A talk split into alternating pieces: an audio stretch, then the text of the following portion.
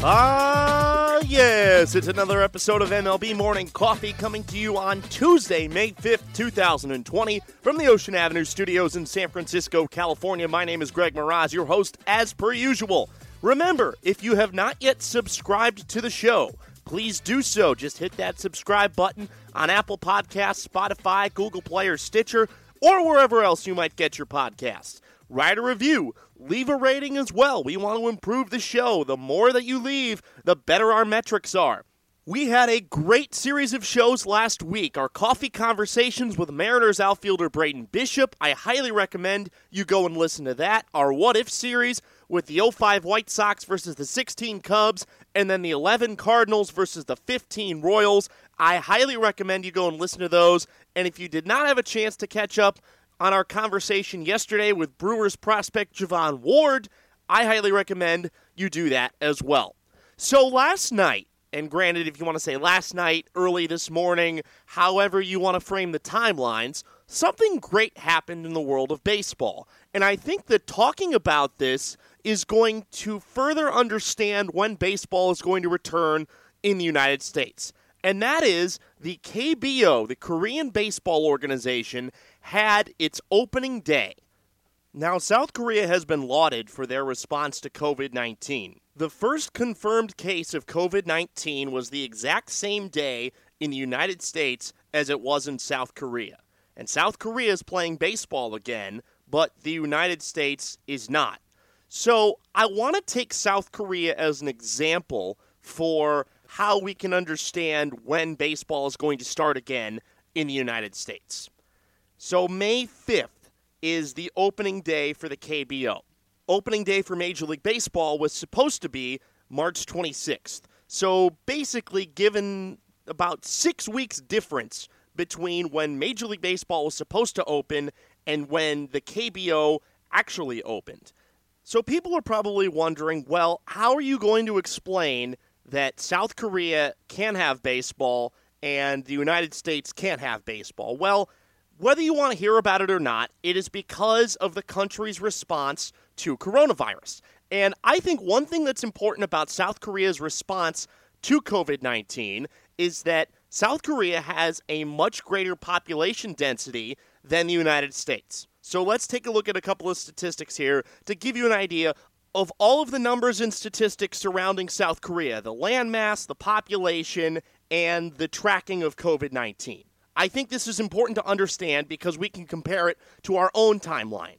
Understanding these congruent timelines is going to give us a better idea in terms of when Major League Baseball's realistic timeline is for actually getting games together again. So there are a couple of other factors that you have to take into account before we even get into these numbers. So the first factor is that there are still no fans in the stands at South Korean baseball games. There are no fans there. So they have opened up the KBO with no fans in the stands. So I don't think I'm breaking any news when I'm telling you any baseball season in the United States, there will be no fans in stands. And I think you can look at the KBO's example and compare it to any other professional sports league, whether it be the NFL, the NBA. If you're talking about college football, granted, that's not professional, but that is an entity that needs people in the stands in order to generate revenue. You can also understand this on the perspective of minor league baseball. So, if the KBO on May 5th opens up with no fans in the stands, it's clear there are going to be no fans in the stands in the United States. The KBO has 10 teams. Major League Baseball has 30. So when you look at this three division 10 team plan that was floated out by Bob Nightingale last week, it's easy to understand what Major League Baseball is trying to do. They're trying to create their own version of the KBO in three different leagues, have travel minimized, although it's not going to be as minimized as it is in South Korea. And that's where I want to get into some of the statistics about South Korea's population and about their landmass. South Korea, as of 2019, had a population of 51.6 million people. The landmass of South Korea is 39,000 square miles. Let's compare this just with the state of California. So the state of California has a population figure as of 2019 of 39.5 million. California's landmass is 164,000 square miles. So think about that.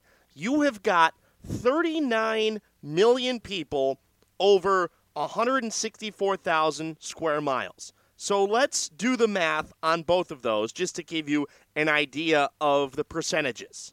Now, the population centers don't necessarily shift out this way, but just to give you an idea, California has 240 people per square mile. So there's a population on average, and granted, it's different in different areas because of populations in cities versus countrysides, but California has 240 people per one square mile. Now let's go to South Korea, which has a population of 51.6 million people.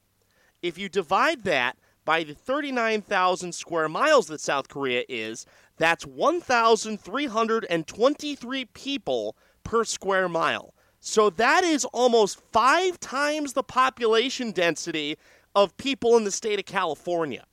The United States is even bigger than that. I just took California because it's the largest state in the country by population. So, to mold this back together, South Korea has a higher population density.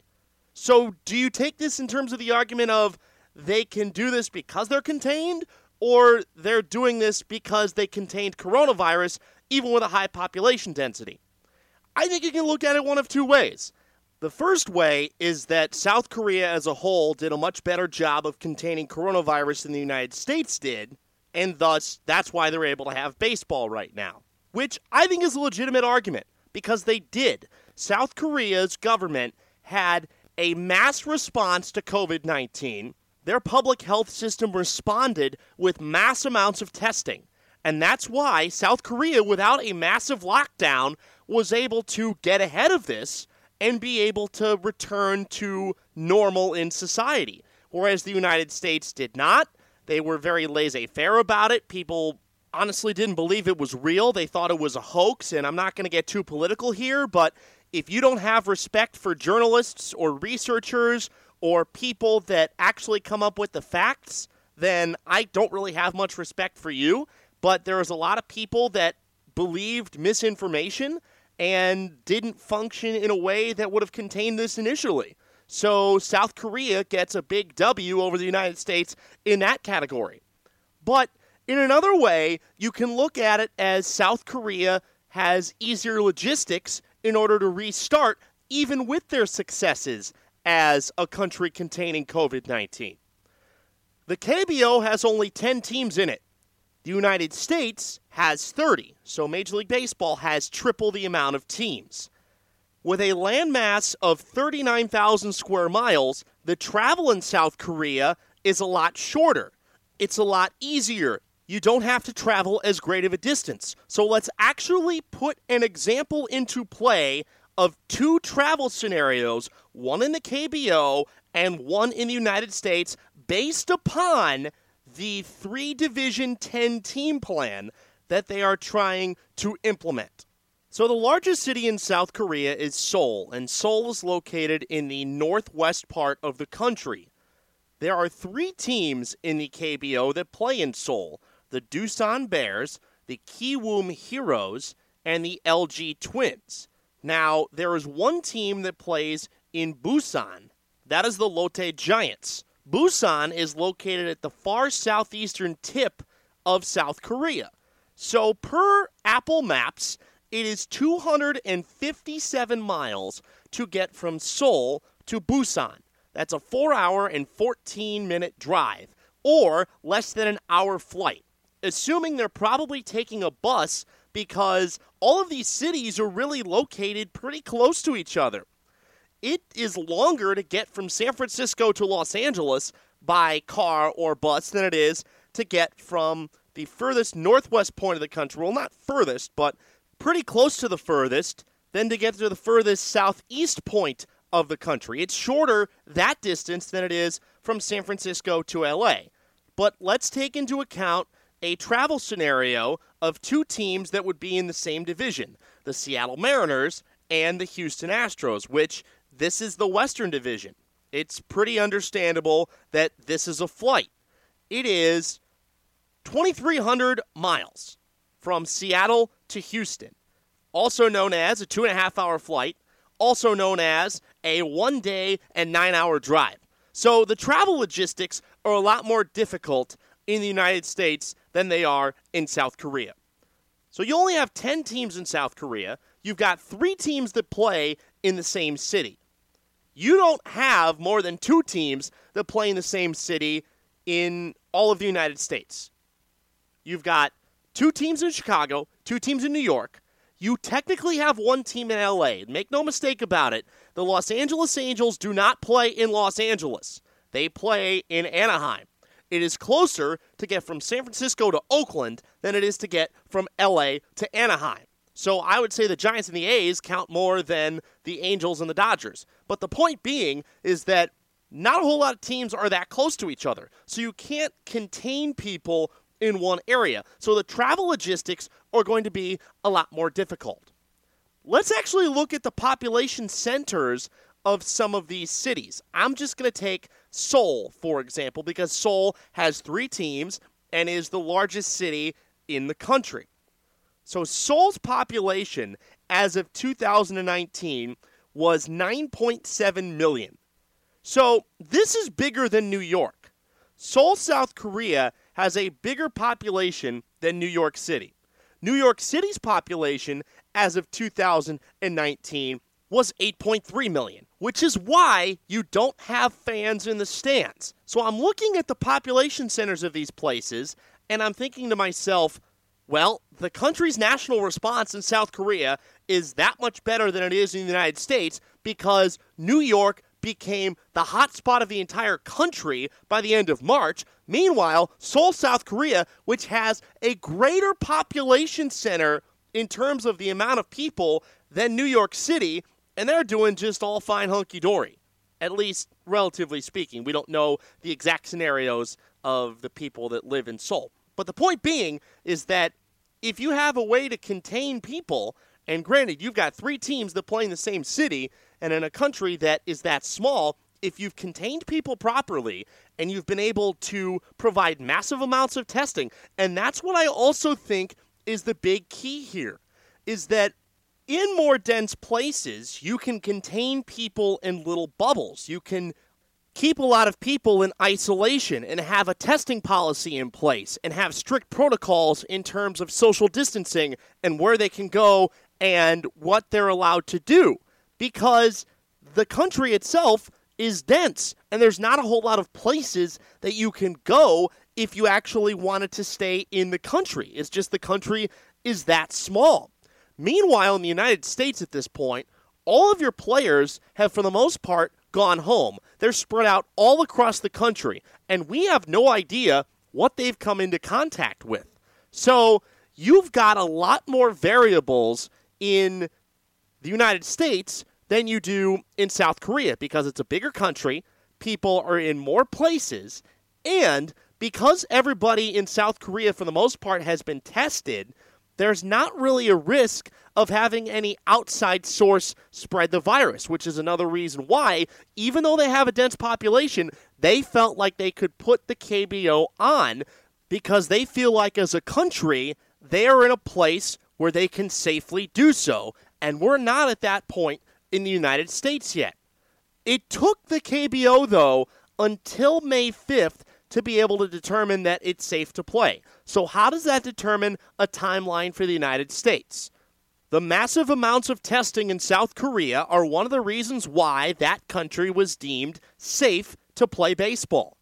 The tests are still not available to everybody that needs one in the United States. So give a victory to South Korea's public health system because they were able to provide tests to everybody that needed them with more people starting to open up different services in different states, there's also a risk that people that are asymptomatic in the United States are still carrying coronavirus. So we don't necessarily know how safe it's going to be to bring all these people back together after they've been separated in different areas of the country that are dealing with coronavirus in different ways. You would almost have to implement a mass testing program for everybody that was going to be a part of a Major League Baseball season. You would basically have to test them one by one. If they were negative, you separate them in one area. If they're positive, you separate them in another area. Major League Baseball has to figure out how they're going to be able to test every player once this comes back and then figure out, once everybody's been isolated long enough, how you proceed from there. There's no roadmap for the United States because the situation is so much different than it is in South Korea. At this point, it would almost be advantageous for Major League Baseball to start testing these players now so that they can start this process and potentially get baseball moving again. It's come to make me think, though, whether this three division, 10 team plan is going to be safe in terms of travel. The reason why I don't think the bubble plans are going to work in Major League Baseball is that the two places that you've considered, Arizona gets too hot in the summertime, and Florida has failed so tremendously in their response to COVID 19, you could not assure safety to anyone involved unless you were able to start the season in maybe August. And even then, you have no idea what the situation is going to be in terms of Florida's standing in regard to public health. And right now, I'd be concerned about going back to a spring training complex in Florida because there have been so many people there that have not been following guidelines, that are going to beaches, that basically just want to do whatever the heck they want to do. So the model that the KBO has set out is limit travel and play games without fans. Their travel is limited because of their geography. So there are certain things that you can look at with the KBO and say, Major League Baseball can replicate these and that is limited travel, whether you pick one city to play the entire season in or one state or what have you. I don't understand at this point why they haven't considered California. If you're not going to play games in front of fans, I don't understand why they haven't considered California as a possibility for one of these bubble plans. You put the entire league in a state that, in my opinion, has done the best job in terms of containing coronavirus. You've got five major league stadiums available to you in climates that you're never going to have an issue in terms of whether or not you can play. You've got a bunch of minor league stadiums that you can use. You've got eight California League stadiums. You've got AAA ballparks in Fresno and Sacramento that you can use. So I've already listed 15 different ballparks that you can play in that are high A and above. And if you needed to, you could use college stadiums at Cal, Stanford, USC, UCLA, USD. The list goes on. I don't understand why you can't play a bubble scenario in the state of California, which has done the best job in terms of containing coronavirus and has a bunch of ample facilities in climates that are going to be able to handle all of this. I think that you reasonably could station everybody in different areas around California and be able to play in this semi bubble scenario, almost like you would the Florida State League when they were considering the Grapefruit Leagues.